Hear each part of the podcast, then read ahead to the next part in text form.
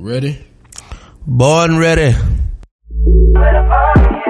Hi, everyone. I'm Saba Long, host of Where the Party At, your political podcast. This is our Who Runs Atlanta series, where we're giving you in depth interviews with the candidates who are running for the city government. Andre Dickens, candidate for mayor of Atlanta, and he's currently the post three at large city council member. So, depending on which poll you look at, Andre just might have a chance at making a runoff. But really, the big question is will the stars align in his favor?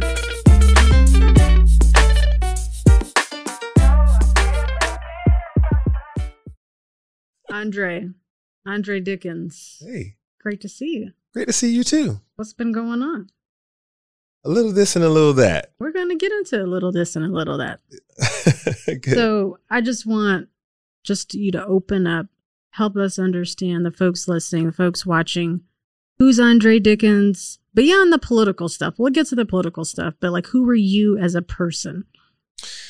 I'm somebody who uh, loves Atlanta because I was born and raised here. Um, born and raised to a mom and and um, sister in a two bedroom house. Um, we Where? in Adamsville, um, in Adamsville, Southwest Atlanta, and went to Atlanta public schools the whole way. Played sports, every sport. I grew up in a neighborhood of like 30 boys. Okay. So every day there was a game going on somewhere, and you had to get in where you fit in. So uh, I was very competitive growing up in sports, but also my mom was very serious about my academics. Uh, she had never gone to college. Nobody in my whole family, my aunts, grandparents, uh, sister who's older. My sister's like seven uh, years older than me. Nobody had went to any university, and so my mom was like, "You're gonna do it." Went through Mays High School in Atlanta, and then made my way to Georgia Tech um, and studied chemical engineering, and that's where it all began with me um, wanting to serve. Um, you know, I did all kinds of stuff like SGA and everything, but yeah, I mean, who I am is based in that that that core of Southwest Atlanta. You know, all things SWATs, all things ATL. I remember being young saying Atlanta's the best city in the whole world, and I hadn't been outside of Atlanta. Hmm. But based on what I saw on TV and knowing that in our city we had all these great things, uh, schools named after Black leaders, Yeah. Martin Luther King Jr. Drive. I, I, I went to Benjamin Mays High School and Frederick Douglass High School was my rival. I mean, you just think about all that, and I was just like, ain't no place like it. So this is a perfect segue into our first segment. Okay. How Atlanta are you? oh my All right? gosh! So you ready? yeah, All right. No judgment. Maybe just a little bit, depending on what you say. You ready for the first one? stay ready. How do you like your wings prepared? Lemon pepper wet. Where are you getting them? You know, I've got about five or six places. Um, there's this place called DC Wings, and then you got LT Wings. Now, LT Wings is right there at Cascade and Fairburn Road, um, and I like them better. But uh, uh, JR Crickets is when you're on the late night because they, they they stay open till like midnight. What you doing up late at night? I'm helping constituents. Okay. Check. and then what's your favorite Atlanta neighborhood? Collier Heights. That's where I live now. Historic Collier Heights. Uh, when I was living in Adamsville growing up, this is where everybody drove through. Uh, Gladys Knight and others lived there. All the beautiful Christmas decorations. It's a black neighborhood built by black architects and engineers. And so, uh, two years ago, I bought my own house there, 1956 Nice. historic home. Um, You bought it just in time for a pandemic. yeah, yeah. So during the pandemic, I was fixing it up, Right. working on it. And uh, in, in, in historic Collier Heights is a wonderful community of all these uh, Atlanta greats. Um, you know, Leroy Johnson, um, you know, great Herman Russell, and others uh, live there. So. I, I, I feel blessed to be able to live out that time honored tradition of leadership coming out of Collier Heights. That's fantastic. So another how Atlanta are you question. Who's your favorite Atlanta artist or who are you listening to these days that's an Atlanta artist? Favorite group of all time is Outkast. That's the only acceptable answer. That's the only acceptable answer. Uh, Andre 3000 is uh, my, you know, my alter ego. He's Right. who I am every day. Um, so, you know, it's my favorite artist. And I think he's a Gemini. He is a Gemini. His birthday just happened. And we grew up. There's, there's crazy stories. I don't want to take over your podcast, but Andre and I have, have good stories about growing up. Uh, he grew up in the neighborhood adjacent to me. Well, his dad lived over there. So he would stay there from time to time. But yeah, that's my favorite. Um, and then, you know, there's some old Atlanta uh, rappers before before them. Uh, Raheem the Dream. Um, I know I just dated myself. You're like, Raheem the Dream? I know millennials, y'all be like, huh? Raheem, the, I'll look him up. yeah. I'll Google him.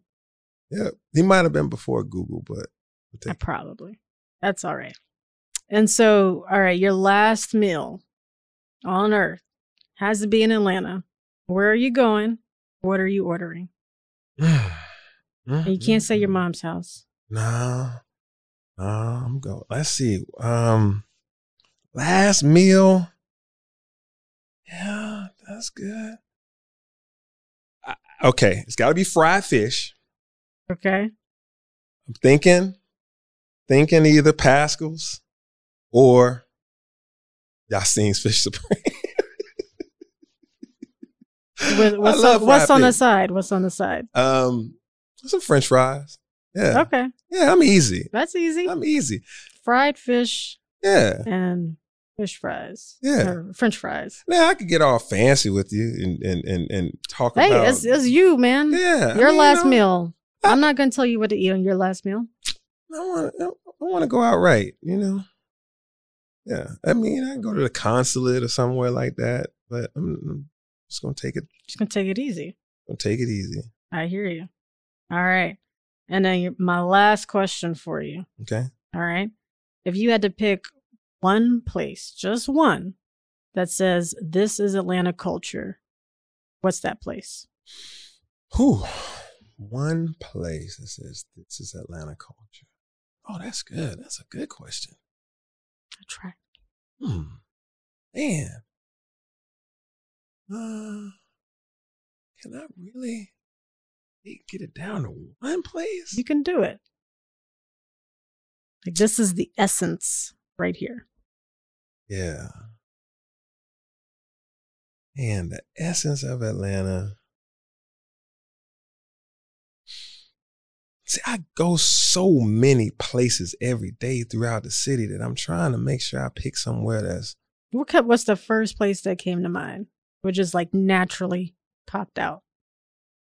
well, it was I this is crazy, but the first picture was um Dominique Wilkins statue right in front of the stadium, in, in front of uh Yeah. State Farm Arena. Mhm. I don't know why that stood out in my head. I'm trying to figure out, you know, I wanted to go further back than that. I wanted to take it something that wasn't so sportsish, but I don't Maybe know. just the hawks are on people's brains the Hawks right are now. on people's brains. Dominique Wilkins Yeah. is my favorite Hawk ever. Um, so maybe that's that's what it was. So Isn't know. he the one that La Biblique tried to kick out? yeah, yeah. I wasn't about to say La Biblique. Oh, we can blast him. That's all right. Yeah. I mean, social media already blasted him, so it's okay. yeah. All no, right. no, that's good. I'm, I'm gonna stick with that answer. You know, we got some other. We got so many great places though. You know. All right. Good. So we'll let the viewers decide how Atlanta you are based on your Mm. response to those Yeah. questions. So so uh, I got something better though. This is this is it. Five points MARTA station. Tell me more.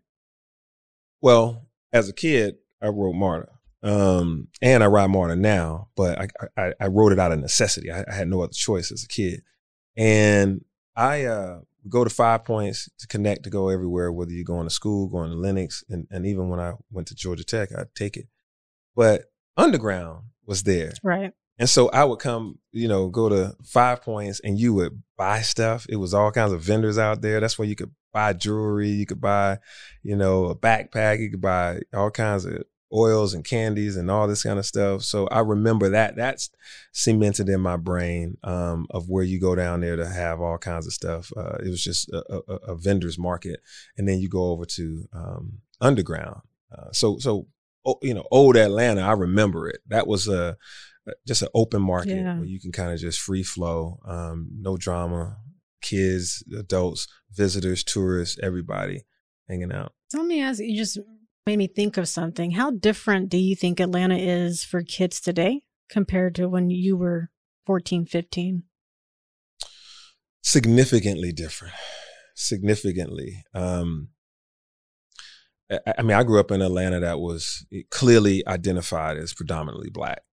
I mean, I, went to K through 12 and I only interacted with three or four non African Americans in my whole academic career. When I got to Georgia Tech, it was a total different thing when you Right. had 280 people in a class and it's like Two. 10, 10 that were black. Um, so I was like, oh, we're not in SWATs anymore. Right. right? But now my daughter, who is 16 years old, we just got her her, you know, she earned her driver's license during COVID. Last week, uh, last week of school, you know, so she's out with her, you know, I hit her up like, where where you at? It's like one o'clock. Where you where are you? She was like, me and Naya getting brunch at Toast. Like, you just rolling, getting brunch on your Right. own, you know. We didn't have I didn't do brunch when I was a No, I didn't either. yeah, not you know. So this is a whole new situation. She was at she was in Buckhead doing it. Um, they were enjoying their time, and so I'm remembering a time where you know we didn't do a lot of crossing. Um, You stayed in your neighborhood. you stayed in your neighborhood and you went on these certain trips just for you know point A to point B kind of situation Mm. now um now you know people move people go around experiencing things whether that's because of the Beltline or more transit opportunities or um, people feel more connected and you know and maybe as technology or whatever it is Right. but um you know i mean i put out a list of 300 black owned restaurants I remember that. and now folks that are on the north side are going to the south side to eat, and south side going to the north side, east, west. Um, and, and people don't feel afraid. They got technology in their hand. They say, I'm going to experience this. And I think my, my, my daughter is showing me how, how willing they are to cross major divides um, all across the city. So I think it's a more connected city. I think it's still some room to go for sure. Um, but yeah, um, definitely, definitely a, a, big difference in that regard. Yeah. So with this podcast, we're trying to reach, you know, maybe not the typical voter, uh, younger folks, folks who aren't living, eating, and breathing politics, right? Mhm. Like they're not reading the AJC every time there's a breaking news story or following Twitter to see what so and so posted, right? Mm-hmm. So help us understand what you currently do, your current role on city council, and what does that really mean? Like, how does that really impact someone's life? Yeah, so currently I'm a member of the Atlanta City Council for the last eight years. I'm the post three at large. What that means is I'm a citywide elected official. So the city of Atlanta has 12 districts. And then they have three at large members, three members that are selected, uh, that are elected by everybody that votes. So Right. the same people that vote for the mayor, the council president, they also have the opportunity all across the city to vote for three at large people.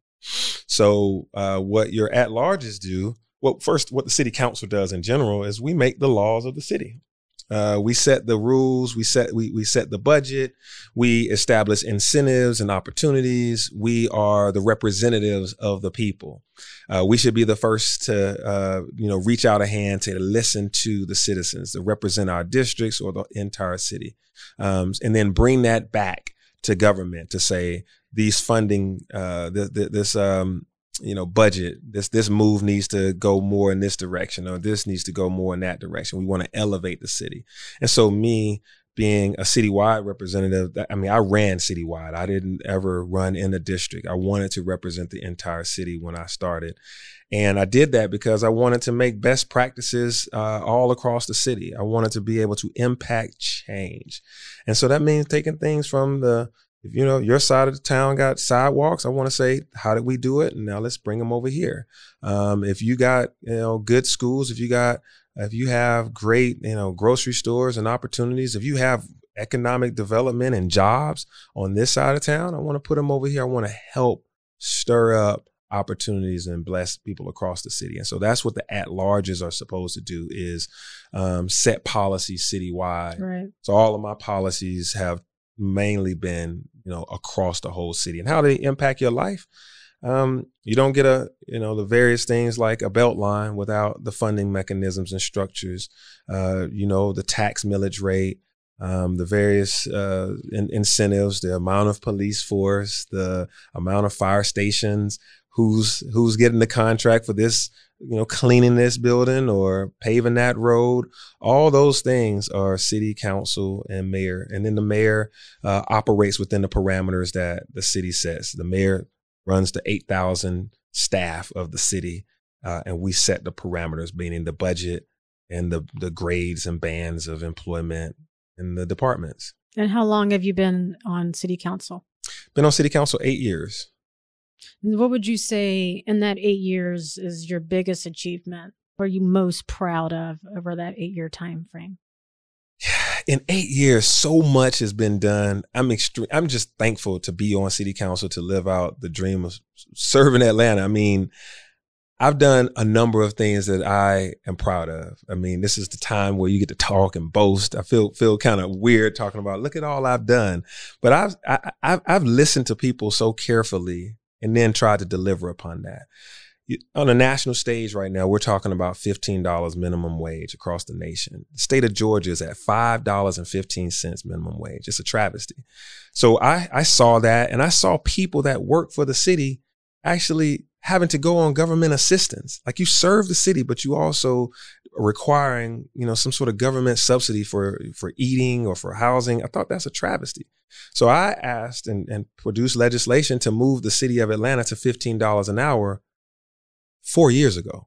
So we did it in three tranches, $13, $14, then $15 an hour. So I wanted to take care of our workers. So now they're at $15 an hour because of a policy that I came up with. And it didn't cost taxpayers a dime because we did it appropriately. I created a Department of Transportation. One thing. Or one thing? One thing. Oh. So that's your one thing? I ain't got just I mean, that's a good, that's your one thing, that's okay. I ain't got just one thing though. No, you got one. One. You got to pick one. Uh, so fifteen dollar minimum wage. We go. We go. We'll go with that. Nothing. Okay. I mean, you know, I got stuff about affordable housing. Ah, nice stuff. try. Nice try. Uh huh. Okay. And so, what would you say over the eight years? You've learned a lot of lessons, I'm Mhm. sure. What's one thing, uno, that you would say, if I could do it all over again, I wouldn't do it? Mm. I could do it all over again, I wouldn't do it. Uh. Man. Um, I'll tell you what. This is an honest statement. And we want honesty. Yeah. So so I um I I went along with the vote that all council members went along with uh, for the sale of underground. We talked about underground a few minutes Mhm. ago. The previous mayor promised something based on things that he drew up, told us these things. You see underground today. Seen any movement? No, I believe they have a new owner. we've, we've, we've had a new iteration and a new Right. iteration, right? So based on uh, details and information that was provided to us, everybody said that sounds great. Let's do it. Now, none of that came to fruition. Are I- you saying you were hoodwinked? Hoodwinked, led astray, um, you know, whatever the case was, it was uh, misinformation, and it led to a situation that's still sitting there stagnant and dissatisfying to the public, and it's an embarrassment. So, how would you rectify that?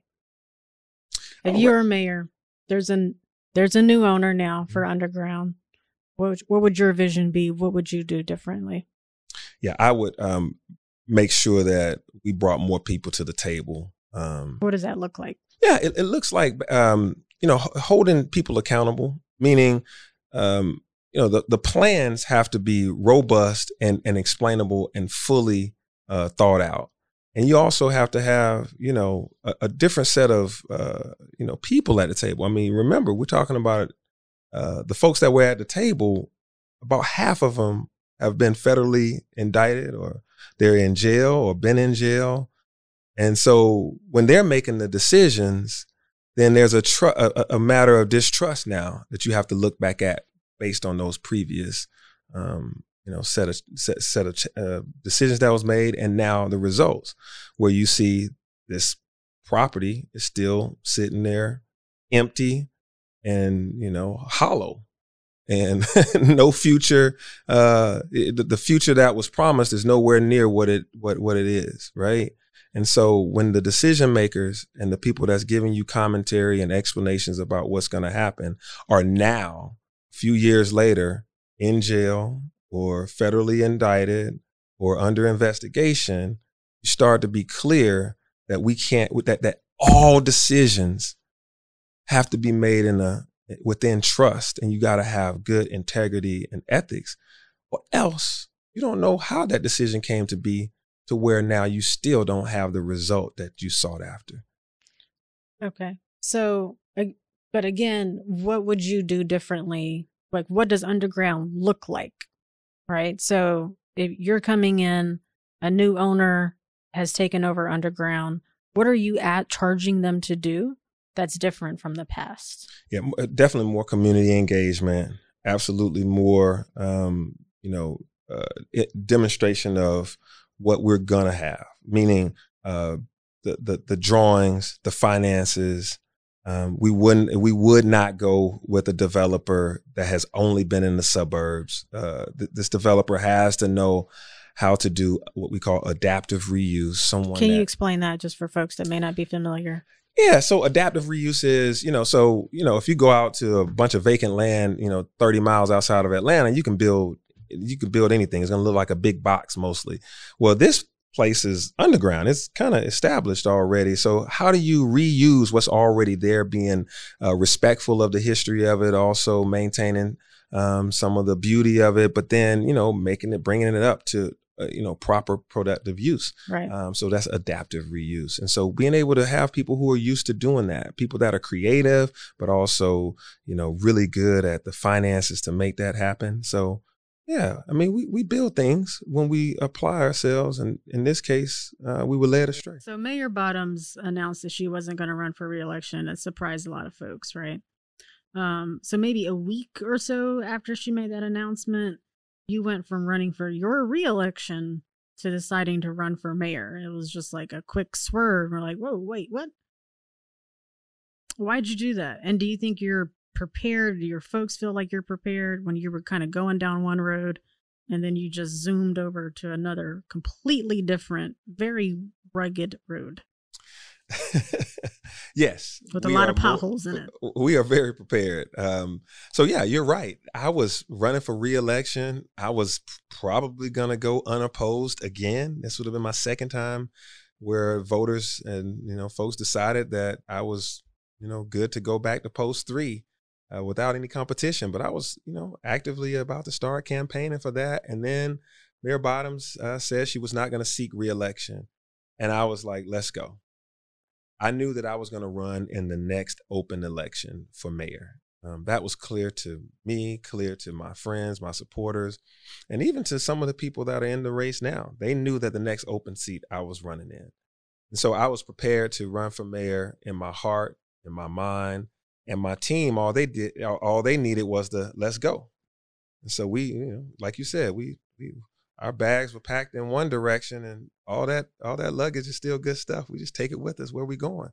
And now we're fully ready. So it wasn't even a week. Uh, six days later, I, I, had a kickoff with 300 people, multi generational, multiracial, uh, you know, folks from all walks of life. You know, 300 folks out there, newspapers, news, news organizations, um, and I'm standing on a picnic table, letting people know that I love Atlanta and and and I love the people of Atlanta and that I love Atlanta so much that I want to serve her as a, as a mayor. So that was a real time decision that I made and, and we got to it and we're only 3 weeks in and already um, lighting the city on fire showing our love. Okay. So how do you win? I win like I've always won. Um, being authentic, being really a son of the city, honoring the past and setting a vision for the future. To win an election like this, it, it means you have to have endurance and just the ability to work hard. I'm no stranger to that. So we're going to win based on how I've always won, applying myself, having a very, very good team around me, and being able to connect to voters, whether it's one on one, whether it's across uh, a stage, or whether it's you know in the in print or on screen. Uh, every moment, even this one, is me you know making my case that I'm the next mayor of Atlanta.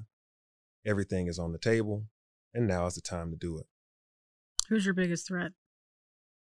Nobody. Really? Yeah. Can you elaborate? That's it. That's what what what more needs to be said. There's no threats. I'm not threatened, so there's no threat. All right. He said, "Ain't no threats around here." Ain't no threats around. All right. so, uh, I'm sure you've heard this a lot. This phrase, "Atlanta's full," right? Yeah. So, but folks keep moving here Mm-hmm. everywhere. Folks are just Atlanta's these spots, the hot spot. We talked a little bit about underground. Um, how do you manage this growth? How do you get it's it's a great city, folks love it. Folks like you who are from Atlanta, born and raised, are generally, I would say, are welcoming of this new crop of people. But how do you maintain what we love about Atlanta and still make it a city that can grow? Yeah. We are in jeopardy if we can't do that. Um, we have a unique culture, a unique space in the world, and definitely a unique space in America. And we are in jeopardy of losing it for it to become a distant memory. I do everything I can to remind my 16 year old daughter of, you know, how things were and then what things are. And not just say that they're, they're gone. You just may not, you know, attach yourself to it as, as readily as I do. So I'm always in the reflective mode of, of reminding people from whence we came. But I'm also very much aware that there's a lot of growth. And I have to balance that growth. But how, how are you going to do it? Yeah, this is what I'm saying. Balanced economic growth geographically. You know, Southwest and Southeast Atlanta aren't seeing their fair share of job creation, of economic development, of even transportation um, corridors coming their way. Well, that's something that we've already put in place that's coming. And more will be done under my administration than, than any administration in the last 20 years related to economic development in, in the areas that when people say we full, they're talking about right along the city's middle of the city, whether that's, you know, Peachtree, know, downtown, midtown, Buckhead, a little bit of Beltline. No, I'm, I'm I, those are going to continue to grow, but we have to grow the who in Atlanta. Those those folks that are, are often forgotten, low income, you know, and often um, left behind folks. But even the the areas of Atlanta, demographically, we're talking about you know, ge- uh, geographically, we're talking about Southwest Atlanta, Southeast Atlanta. So we're not full when you can drive down streets that are 30, 40% vacant houses. That's not full. But we're going to cram each other all in some of these other places. We're not full when Bankhead Courts, Bowen Homes, Hollywood Courts, Englewood, um, you know, these old Atlanta housing uh, projects are now torn down and they're just grass. So we're not full. We could build on those things. We could basically have mixed income development. Not we we, we will have it under my administration. So Why hasn't it happened already? And you've been on council for eight years, so what have you been doing to make it happen? Yeah, absolutely. So part of why it hasn't happened is in the past 12 years, nothing has been built on Atlanta housing property. Me as mayor, I've already put the word out, put the notice on that, that that's not going to be the case anymore. You got land, you got infrastructure already under those properties, uh, and then you've also got federal government willing to give you, um, you know, grants and, and and funding for these projects. I don't understand why that hasn't happened. Um, a lot of ego has gotten in the way. Personalities have flared up, and fights have happened to block out developers that otherwise would have already developed mixed income housing on those properties. They've already. I've, I've talked to all of them, and we're ready to start. You know, making things happen on those properties. Where then you will have, you know, thousands of people able to live on each one of these um, Atlanta housing properties in a mixed income fashion, low income, middle income, and and, and market rate. So that's all going to happen. But but some of the things that I have done on council have benefited uh, what we're talking about here, which is mixed income. When you look at uh, the Beltline, before I was on council, the Beltline, all these properties were being built with no affordability. They're just coming up and they're just you know offering incentive to to, to developers to build anything but then they weren't building anything that was affordable. So I thought that How was How do you define affordable? Well, well, let me finish this before we go to that. So then I created a policy called inclusionary zoning, which is that any new property that's built on the Beltline, any new apartments started in 2018, all of them have to set aside 10 or 15% of their units for workforce affordable housing along the Beltline. And now we've got 700 units that have that are sprinkled throughout you know the Beltline that are all af- uh, for a fa- uh, affordable for a family. But that's 700 units out of what 30,000 absolutely which is because we before i even got on council this is already long a, a huge trajectory. So in 2018 when i put this policy in uh, you know together now you're talking about 25% of everything that has been built on the Beltline since 2018 has affordability in it. If I could have started this policy back in 2005, I would have, but I wasn't on city council. So I think that when you look back at these things, you know, you're going to look 20 years down the line and you're going to be very happy that this thing went from zero affordability to 700 to maybe 7,000 when you keep when you keep adding it up and not a cost to taxpayers. No cost. Didn't take a bond, didn't take any kind of um, tax to be able to do this. It just happened because of a policy I put in place. And so that's the type of leadership that you need is someone who can think about new ideas and innovative ways to make things happen. And so that's one example. And now someone who's a doctor on the Beltline is living next to someone who, you know, family makes 40 $40,000 and they both get to go their kids get to go to the same school, stand at the same bus stop. But let's be real, are those kids really going to the same school? Well, if you're zoned on the same is the doctor's kids going to Atlanta public schools or is the doctor's kid going to a private school? Some are, some aren't. I mean, you know, but the point is they have that right. They have that option.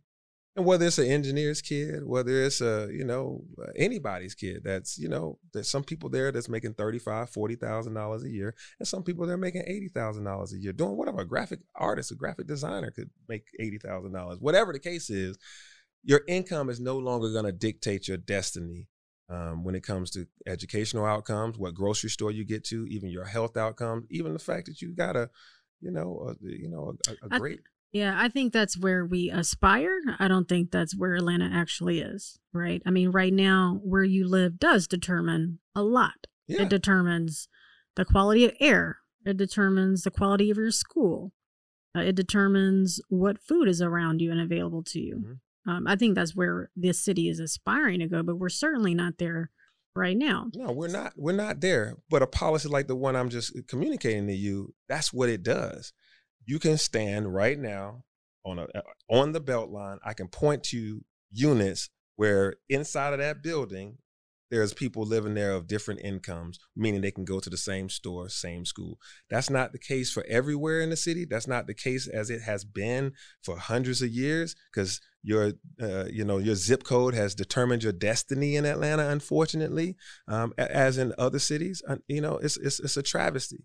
But I think that making sure that you have mixed income, you know, people living in in, in places that have different um, backgrounds, they also can um, you know, climb the ladder. There's a pathway um, to prosperity for everyone versus you having concentrations of poverty and despair. When you have uh, food deserts and you have no hospitals anywhere near, and you also have these other challenges, you know, you have to, you know, be intentional about making making the lives better, the quality of life for everybody in the city. And that's, I mean, literally a policy like that and others that I've done um, have incrementally made lives better for some p- people as a city council person. Now, as a mayor, with all the power and the bully pulpit as mayor, as someone who will have eight all 8,000 employees of the city at their disposal, all of the business community, all of the nonprofit community, all those folks uh, ready to lock arms with me in the region.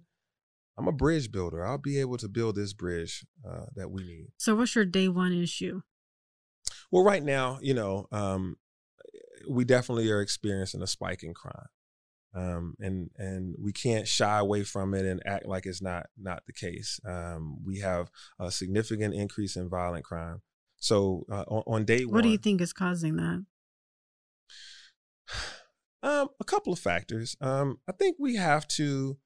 Uh, I, to answer your question specifically, um, you know, I was about to tell you what we have to do, but uh, to to answer your question specifically, part of it um, is you know, there's a feeling of lawlessness by some people. Um, some people are coming to our city to experience our nightlife and everything that it has to offer, and they feel emboldened and taking opportunities to. So the whole city is Hamsterdam. No, not the whole city. It's not Hamsterdam like in The Wire. Um, but I just think that um, you know, for the past year or so, uh, they felt that um, you know that they can have their way, and then we have to support our police officers, but also hold them accountable. Um, and so, while all these indecisions are going on, there's definitely a decision that needs to be made related to tr- uh, training our officers better, um, but also getting our 911 system uh, professionalized. People were waiting on hold on on Saturdays, sometimes on weekends. Council has actually put forth money to improve that. We just have to implement. We got to be better at delivery, better at execution and implementation, and then the training and those things. But but I'll also say that what's what what happens before a crime is even thought to be committed is more uh, worth our time investing in as well. You know, managing how we uh, increase the experiences for our youth, more youth engagement, you know, everyone's talking about water sales. But if you got a hundred days, right? So you get elected, the first hundred days everyone knows is critical, mm-hmm. right? And so if crime is your number one issue, what are you doing in a hundred days to tackle crime? Yeah, in a hundred days, I mean, we we are you know making sure that our recruitment for officers is at the level that we need. You know, 200 more officers is where we are. We're we're supposed we're 450 short, so we have to recruit more officers. Now they won't be trained and on the street in 100 days but we gotta have that automatically in process um, the, the, the current chief will be on a 100 day plan so essentially, I'll have metrics in place, measurable, smart goals, and you know, this is you know, we, we have a go no go period on whether or not he stays.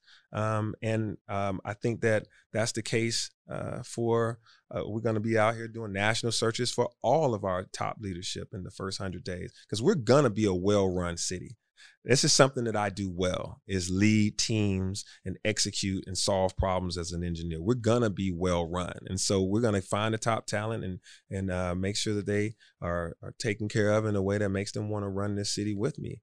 And so in the first hundred days, we're gonna execute uh, on on all our police goals related to you know additional training. Everybody on the force will go through uh, de-escalation training, but also uh, training as it relates to. Uh, is that not already underway? It is something that a law that we passed, but is it being implemented? Is it being executed upon? You have to have intentionality to make sure that every officer is rotated. So is that training. not? You're saying that's not being implemented at the rate that's necessary to see the difference? Yeah, no. So no, it's not happening at the rate that's necessary. Can't city council just call the police chief up and say, "Hey, what's going on?" No, that's not. I mean, we we don't ha- have that. I mean, we we set the rules, but we don't. You know, it's fifteen of us. We set the rules, we set the bar, and then we assess it and provide oversight. But you know, the chief is hired by the mayor. I understand that, yeah. but as a council member, can you not call the police chief and say, "Yeah, you do. We do. What's going on?" We do that. We say, "What's going on with crime? What, what's what's going on with this response time? Here's more money to fix that. Here's here's what we suggest you should do. Here's what they did in this other city. Here's what I suggest you do. Here's a law to make sure you do it. Still have to have a a mayor and a COO, et cetera, to make those things happen. So it sounds like you're laying that at the foot of the administration. I, I'm I, I'm laying, eh, you know, for for me, when I'm mayor, everything related to crime, everything related to this city is at my feet. It's in my hands, it's at my feet. Yeah. you're responsible for everything that happens or doesn't doesn't happen in the city. Uh, to ensure the public safety of every citizen is the number one job of the mayor. You can't have a equitable city and a prosperous city until you have a safe city. So we have to have a safe city. And that is the job of the mayor. It's the job of the administration. So, you know, yeah. So, what would you do about? I'm going to put this in air quotes, the water boys, which I just kind of think of as young entrepreneurs, right? I mean, I'm sure you've rolled up to a stop sign or been at a red light and someone's, you know, said, hey, buy some water. Uh, for some people, they're uncomfortable uh, with it. Others are like, hey, I get it. These young guys are out here trying to make some money. At least they're not committing crimes, right? Mm-hmm. So, what's your take on it? What would you do? Yeah, I mean, you're absolutely right. If you interview 100 people in the city, uh, half of them think this is a bad idea to have kids selling water on the corner, and the other half say, hey, they're young entrepreneurs, you know, uh, give them a chance. They're just trying to make money. Uh, for me, it, it's a fresh memory for me. Uh, uh, I grew up in, in, in Atlanta selling apples, selling Krispy Kreme on the corner in, uh, for a nonprofit called SWAYBO, Southwest Atlanta Youth Business Organization. We did that. I became an entrepreneur 20 years after being in SWAYBO, all because I remember being trained on revenue, cost of goods sold, profit and loss, customer service. This was something I learned from eight to 14 years old. Every Tuesday night, we went to Mount Calvary Baptist Church and learned about profit and loss, about what items we were going to sell. And then we would go out on Saturdays and stand on the corner of Martin Luther King and the exit and other places, but we always had adult supervision. We never darted out in traffic and we always, you know, kept our area clean. And the corners and the places we were were known. People knew where we were going to be and they could come if they wanted to or didn't come if they didn't want to. I could tell you two or three individuals that are business owners in this town that went through that program. We can uh, replicate that and, and make that go across the city. Now, if you're not doing it this way, if you're not if you didn't get your you know youth license because it'll be a youth vendors license uh, program. They have to pay for the license? No they don't have to pay for the license. They have to earn the license in three or four hour training programs over you know so, so many days.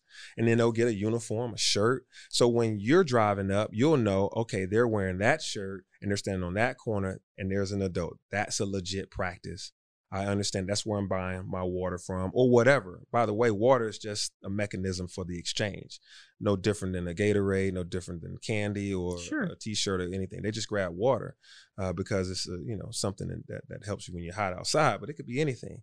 Um, but at the same time, you would know this corner is legit and those guys are legit. In that corner, you see somebody over there and they're not wearing a uniform and they're in the off corner. You don't you don't go there. You actually report that. And then we go take care of that and say, hey, you need to get into this program if you want to sell water, if you want to sell whatever you're selling. And if you don't want to comply, we have to deal with this irregularity the same way we deal with any irregularity. We will weed it out and make people comply with what is in place to help you. These guys that are selling water um, can one day be guys that own a water company like Dave Walker, right? A black man, yeah, right? This is the dream. This is the goal. I don't want to stunt their growth. These guys can sell houses. They can sell clothes. I mean, they they they, you know, we just have to help them invent the future and not keep them, you know, you know, as a problem. They, they they've, you know, all of them aren't bad, right? So we definitely have some levels where these 13, 14 year olds that are 100 pounds out there with about $300 in their pocket getting jacked by 17 year olds that that want that 200 300 dollars been watching them for the last five hours make money. Now we have to you know govern that and guard that and protect it um, and not let, let them stay out there like sitting duck. So atlanta is known as the place for black entrepreneurs to grow and thrive right? Yeah. But a lot of those entrepreneurs overwhelming majority are what i would call solopreneurs. It's just a one person maybe they've got a contractor here or there. How do those folks really actually make it, right? So, how do they become the next black millionaires uh, that Atlanta's known for? Yeah, yeah. Uh, black businesses are going to be a part of my platform. Black business matters to me. It matters to this city. It's a part of our solution out of this have and have nots, out of this income immobility. It's a part of wealth generation and making sure that we have a future where black folks in particular can thrive in this town. What does so it black look like? businesses, yeah, black businesses uh, to me is special because I've owned one for nearly a decade. I started a furniture business with my sister from zero, and we grew it to multi millions of dollars, 20 employees, three locations. So a lot of businesses just need help with scale, right? So folks start businesses, but in Atlanta, the average black business business has revenues of fifty six, fifty seven thousand dollars. That's what the study said like a year ago. Fifty seven thousand dollars in revenue that's not enough to be able to really stimulate our black economy. So we need to recycle our dollars in the black community to be able to have others, you know, shop with our businesses, buy from our restaurants. This is why I created the Black Restaurant Guide of Atlanta so that people all over, black, white, other, can shop in our restaurants, etc., so we can help black businesses flourish. Part of my solutions is going to be to have funds set aside for stimulating black businesses and, and helping them to scale whether that's in technology or whether that's in you know everything from is that through invest atlanta? Who what area of city government would that fall under? Yeah through uh, invest atlanta but also through you know programs uh, like um, you know russell center for innovation and, and uh, entrepreneurship or uh, you know the various things that we have with ace and all these other you know um, entrepreneurship hubs and centers that incentives that help. So partnering. Um, but I think that it's a culture that we have to create a culture of um, supporting black businesses. So when the dollars go in, you know, from Invest Atlanta or the city, everybody supports those businesses to help them level up and to scale. I can point to businesses on Ralph David Abernathy, um, right there, Miss D's Cafe or Kiyomi's Good Hair Shop, um, or various others that I experienced and saw them almost about to fail out. Uh, can't you can't shop and go to Miss D's cafe if her air conditioning doesn't work in the summertime. She was literally not getting any customers and she had to go to a catering model. Mm. And I went to Invest Atlanta and said, "Can we fund her air conditioning and other facade improvements so it's more inviting?" We got it for Miss D, who had been on this corner for like 15 years. And so now she's thriving five, six years later after just getting something like an air conditioning and a new facade up front. We're not talking about every business needing $10 million. There are businesses that we need to have help. $10 million, by the way, and that shouldn't be an alarming figure. But there are businesses who need, you know, $50,000, $25,000, $100,000. We should be able to give that to them in a low cost or no no interest loan. And guess what? In Miss D's business, there's 10 employees. All of them are African American. Most of them live in the city, and now they can feed their family. Same thing with the Good Hair Shop. Same thing with a bunch of other businesses that I've touched and talked to hand in hand because I have business experience, small business experience, and large business experience. So when we talk about black business, I'm there all day, every day, and it's 100% a part of my uh, my plan of action. Great. Um, so just as we wrap up, just a couple of final questions for you. So you know, I, Atlanta has had six mayors straight uh, who have been African American, right? Um, over that time, uh, the city has changed tremendously. The city went from overwhelming majority black and 70% or so that were black to now being about 50 50. Um, so do you think Atlanta's ready for a white mayor? Atlanta is ready for Atlanta to continue to uh, thrive. Uh, and whoever helps Atlanta to thrive is who we ought to select. And I believe that right now Atlanta needs a black mayor named Andre Dickens. so, so that's what we need. We need Andre Dickens, and I happen to be black, so that's what we need. So, okay. Um, so just in that same vein, Andre, you have uh, certainly in your previous election and even now, uh, you know, Atlanta again, the same thing. Atlanta's kind of had always had an establishment can- candidate, right? There's always been, you know, the person picked, and I'm going to stay with the black mayors on this front, who the black elite helped elect, right, and said, "This is our person. We're going to get them in office." Um, I would say that you are also an establishment black candidate, especially compared to maybe Felicia Moore, who's always seen as kind of out of the political establishment, or even Antonio Brown, who kind of beats his own drum as well. Uh, so, what do you say to someone who says, "Well, I want some, I want someone different"? Yeah. Aren't you just the same as the you know the establishment candidates we've had for the past six mayors? You know, anybody that says that doesn't know me well. So I'll have to make sure I uh, explain to them a little bit about my past. I don't come from a silver spoon. I don't come from anybody that was connected to a mayor. I don't have a, a family member that's had a job in City Hall or anybody that um, was invited to mayor's balls. There ain't a person in my family that has ever been to a mayor's ball. They're gonna go to one soon though. You never took your mom to the mayor's ball, or a Um, family, your sister? what I mean by that is um, we're not a part of the Atlanta in crowd or the former, you know, all this legacy and those things.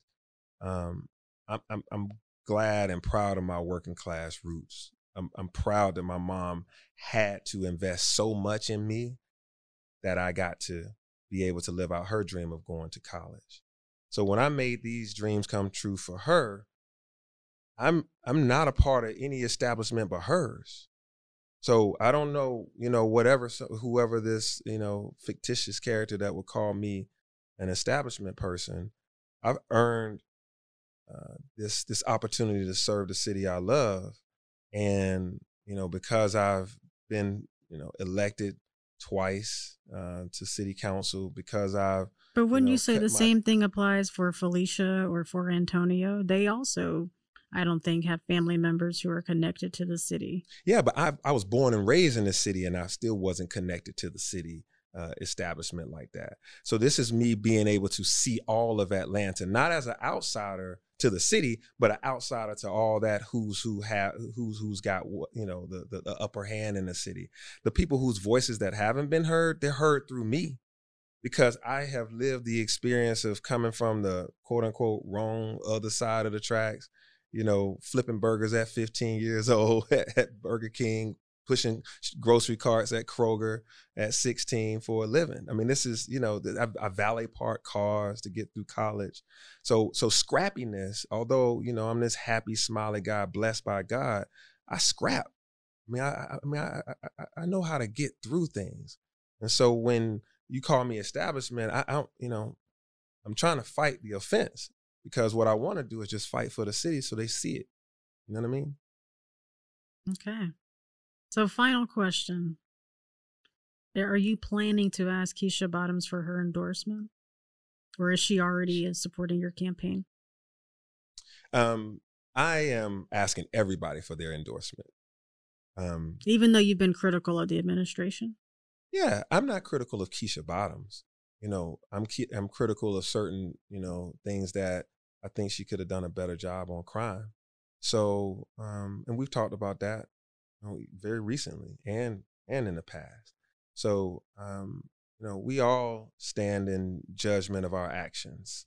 Uh, when you are at the top, or, you know, driving the, you know, captain of the ship, you know, people get the chance to say, you know, did you do a good job today? Did you not do a good job today? You don't don't don't take the job if you can't take criticism. And that's the same thing with me, even in city council. So, um, you know, I think that if she would, I would be honored to have her endorsement. I would be honored to have the endorsement of her, Mayor Franklin. Mayor, I mean, you know, the list goes on. I, I mean, I, I love people that have, you know, committed their lives to service, and she did. Mayor Keisha Lance Bottoms, you know, decided to, uh, you know, live out her love for her city as being mayor, and um, and, and I think we should really respect that and honor that, you know. Um, so yeah, So, yes, you would ask for an endorsement. um, yeah, yeah. I'm asking for an endorsement. I, I'm telling you, I'm asking for everybody's endorsement. you want her on the campaign trail? All right, let's go to Collier Heights. Let's go to Cascade. let's go to Buckhead. Uh, we we definitely uh you know have to you know we got a campaign team that just got started. We have to use all our uh, you know strate- strategery and and use all our you know assets wisely on where to use them and what to use them on. So, what do you want the people of Atlanta to know as they think about who they want to be the next mayor of Atlanta? Uh, why you? What do you want to say to the people of Atlanta? Yeah, thank you, you can- I mean, you know, right now, in five months, the people of Atlanta are going to choose a mayor. You're going to want to choose someone like me that has a full set of experiences uh, from government to nonprofits to education to, to church to the community. Someone who was born and raised here, grew up here, scrapped his way uh, through high school and APS all the way to Georgia Tech as a chemical engineer. Someone who has these full set of experiences as a business owner, who has helped others. I've trained people in technology in this new economy. I know uh, technology leaders, I know business leaders, I know uh, community leaders. I've been someone who has served the city and earned, um, you know, the right to be right here as a mayoral candidate. And I want your vote. I want you to join my campaign. In five months, we're going to have an election, and in just seven months, there's going to be a new mayor in the city of Atlanta, and that's going to be me with your help. Um, and I'm ready to lead the whole city of Atlanta. You know, those that are on the east side, west side, north side, south side. I've been representing the whole city of Atlanta for the last eight years as, as Atlanta City Council member, post three at large. Now I'm ready to be mayor. So join me at andre4atlanta.com on all social media, IG, uh, Facebook, Twitter, Andre for Atlanta. Um, come volunteer. We're out here cleaning up streets. We're out here, um, you know, knocking on doors, passing the good word along, and then also contribute. It takes money to run a campaign. So if you go on andre4atlanta.com, you can click donate. And when you donate, whether you're donating $5 or $500 or $2,500, it all goes to good use so that we'll have uh, the next mayor of Atlanta, one that you can trust, one of high integrity, uh, one that's inclusive, a bridge builder that people want to work with, and that's going to basically um, take the city to new heights and um, make you proud. Thank you. Thank you.